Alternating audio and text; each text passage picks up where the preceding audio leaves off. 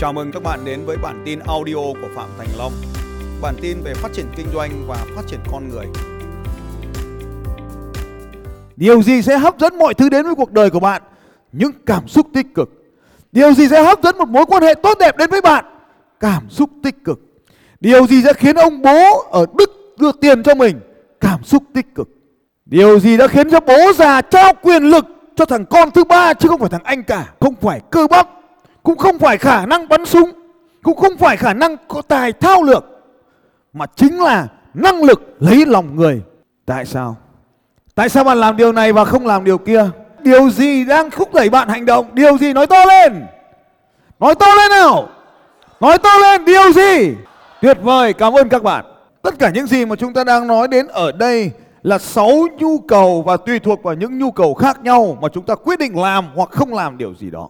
Chúng ta có thể làm hoặc không làm điều gì đó vì nhu cầu sống, vì nhu cầu tiền bạc, vì nhu cầu yêu thương thuộc về, vì nhu cầu danh vọng, vì nhu cầu phát triển, vì nhu cầu cống hiến. Không ai khác, không ai có thể quyết định thay bạn. Đừng hỏi ý kiến của ai về việc bạn phải làm. Điều bạn cần làm thì phải làm nó ngay. Điều không cần làm thì gạt nó ra khỏi cuộc đời này. Thật nhanh. Vĩnh viễn. Điều gì cần làm thì làm nó thật nhanh. Làm sớm hơn những người khác và kết thúc lại muộn hơn những người khác. Điều gì không cần làm Loại bỏ nó vĩnh viễn khỏi cuộc đời của mình. Không lăn tăn, không chờ đợi Đã làm hoặc không làm. Chiến hoặc là biến. Nếu đã chiến Chiến với hết sức có thể. Chiến cho đến giọt máu cuối cùng. Nếu không Biến để bảo toàn lực lượng. Chọn làm hoặc không làm. Nhưng nếu đã làm Hãy làm nó với hết sức có thể 100% năng lượng. Làm để cho mình được nhiều hơn làm để cho mình có nhiều thời gian hơn, làm để cho mình có những mối quan hệ tuyệt vời hơn, làm để cho mình mạnh mẽ hơn. Nhưng cũng có thể không làm để tiếp tục ở lại đó trong sự bình an tạm thời. Nhưng hãy nhớ rằng, huy chương không dành cho khán giả. Nếu muốn có huy chương, bạn phải thực sự tham gia vào, nỗ lực để giành lấy nó. Trong bất kỳ trò chơi nào cũng sẽ có những người chiến thắng và những kẻ bại trận. Nhưng nếu không tham gia, thì đó chính là bại trận ở giây phút đầu tiên. Tại sao bạn làm? Phải trả lời cho bằng được. Tại sao mình ở lại? Phải trả lời cho bằng được. Dựa trên những nhu cầu nào thực sự của mình mà dẫn dắt mình hành động. Câu hỏi số 1. Điều gì ngăn cản bạn? Nỗi sợ. Câu hỏi số 2. Tại sao bạn làm? Trả lời các nhu cầu của bạn. Và câu hỏi số 3, câu hỏi số 2. Điều gì quyết định chất lượng sống của bạn?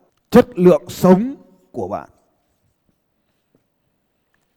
Chúng ta vừa nói sẽ không phải là những ngôi nhà, cũng chẳng phải là công việc tốt, không phải là lương cao, không phải là tiền bạc, cũng chẳng phải những mối quan hệ.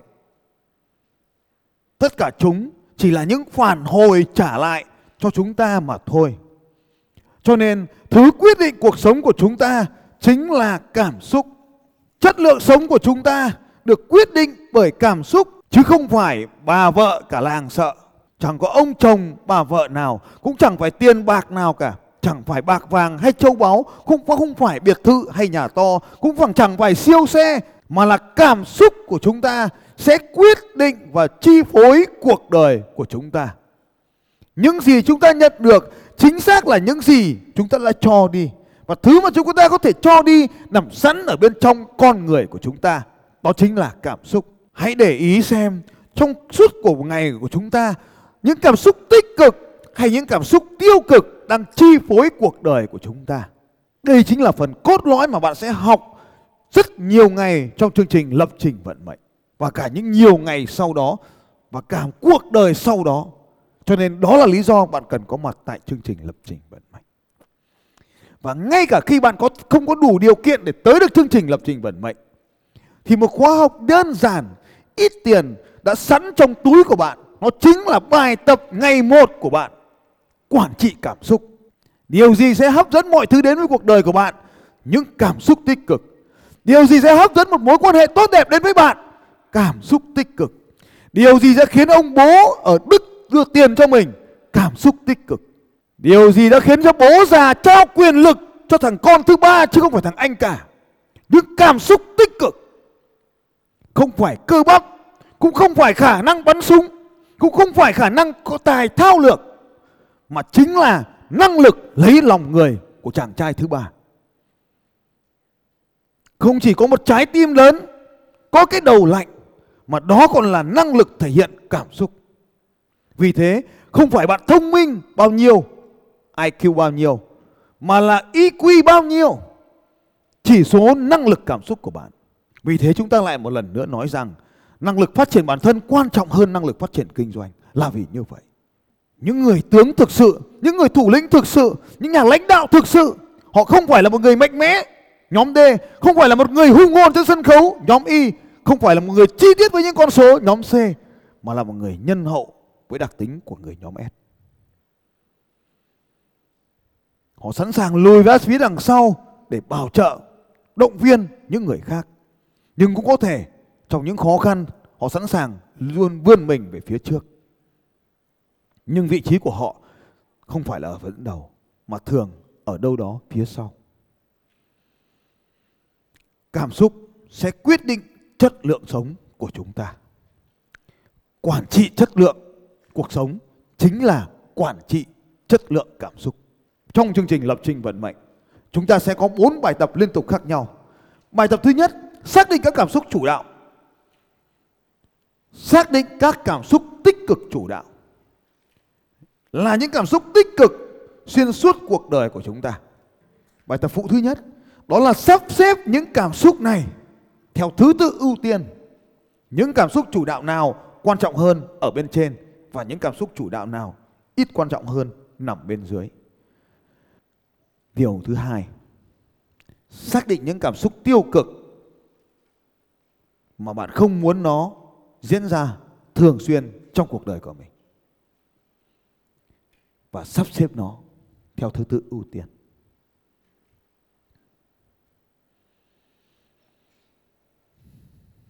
Giận dữ, cô đơn, buồn bã, tự ti, xấu hổ, mặc cảm. Bài tập 3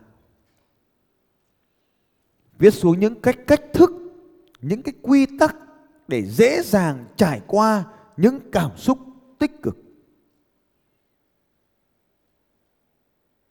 Các cái cách thức để có thể tạo ra được những cảm xúc tích cực. Ta gọi nó là các quy tắc. Bài tập 4. Viết xuống những quy tắc để có thể nhanh chóng thoát khỏi những cảm xúc tiêu cực nếu nó diễn ra.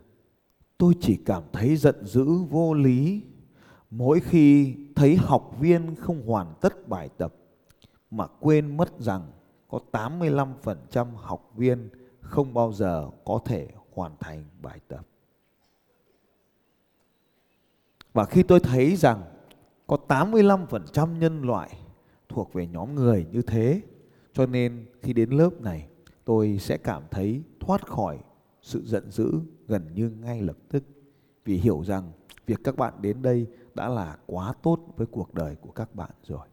Đừng mong chờ các bạn tốt như siêu nhân trên này. Tôi cảm thấy giận dữ mỗi khi ai đó không tuân theo quy tắc trong chương trình bằng việc cố tình sử dụng điện thoại trong khu vực cấm mà quên mất rằng họ vẫn còn những công việc quan trọng hơn cần phải làm. Và khi tôi thấy ai đó vẫn cần phải dùng điện thoại để chat, để cheat, để lướt mạng Facebook, tôi thấy họ đáng thương hơn đáng giận. Họ thấy mạng xã hội quan trọng hơn những bài giảng ở đây vì trình độ nhận thức của họ có giới hạn vậy thôi. Tôi lại nhớ đến bài học Never send a duck to eagle school. Đừng bắt những con vịt phải bay như những con chim đại bàng. Tôi có thể giận dữ ngay lúc đó, nhưng rồi biến mất. Đó là cách tôi quản trị cảm xúc của mình mỗi ngày. Bốn bài tập này là bốn bài tập vô cùng quan trọng làm thay đổi cuộc sống của rất nhiều người. Đây chính là phần mà họ hay thường bắt thấy thường trong các lớp học. Họ hay vẽ thành những poster lớn, thành những cái tấm tranh lớn. Họ vẽ, họ dán lên tường ở nhà của họ. Những đứa con của tôi cứ mỗi một năm chúng lại vẽ một bức tranh lớn như vậy dán quanh nhà để cho thấy sự trưởng thành trong nhận thức về cảm xúc của mỗi đứa khác nhau. Và lớn dần theo thời gian, bản thân tôi cũng có những sự thay đổi về những cảm xúc chủ đạo và cả thứ tự của những cảm xúc chủ đạo. Xưa kia có thể là cảm giác thành công, tự hào, viên mãn, sau này có thể trở thành là mạnh mẽ, yêu thương, dũng cảm, truyền cảm hứng để rồi bây giờ hiện tại là tự do, yêu thương và mạnh khỏe. Những giá trị được thay đổi theo thời gian làm cho chúng ta biến đổi thành những con người khác nhau theo năm tháng. Những quy tắc cũng thay đổi theo và vẫn nguyên những giá trị cảm xúc này nhưng những quy tắc được thay đổi khiến chúng ta vẫn trở thành những con người khác nhau. Đây chính là những điều bạn sẽ thay đổi con người của mình bằng cách lập trình mình thành những phiên bản mới. Tôi cảm thấy tự do mỗi khi tôi lạc làm điều mình muốn. Tôi cảm thấy tự do khi ở cùng với ai đó tôi muốn. Tôi cảm thấy tự do khi tôi đến được nơi tôi muốn.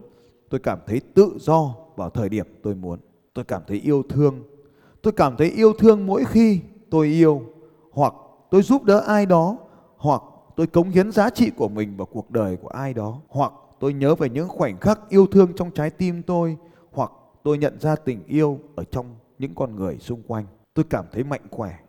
Tôi cảm thấy mạnh khỏe mỗi khi tôi làm điều gì đó cho sức khỏe của tôi.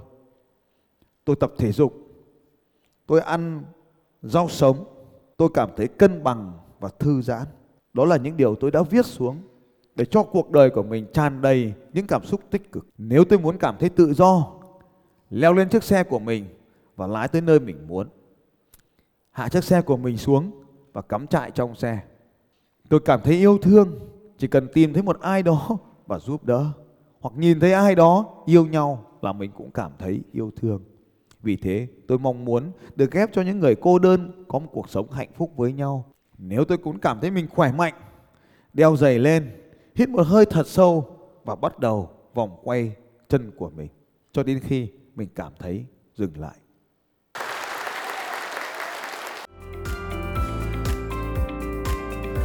Xin chào các bạn và hẹn gặp lại các bạn vào bản tin audio tiếp theo của Phạm Thành Long vào 6 giờ sáng mai.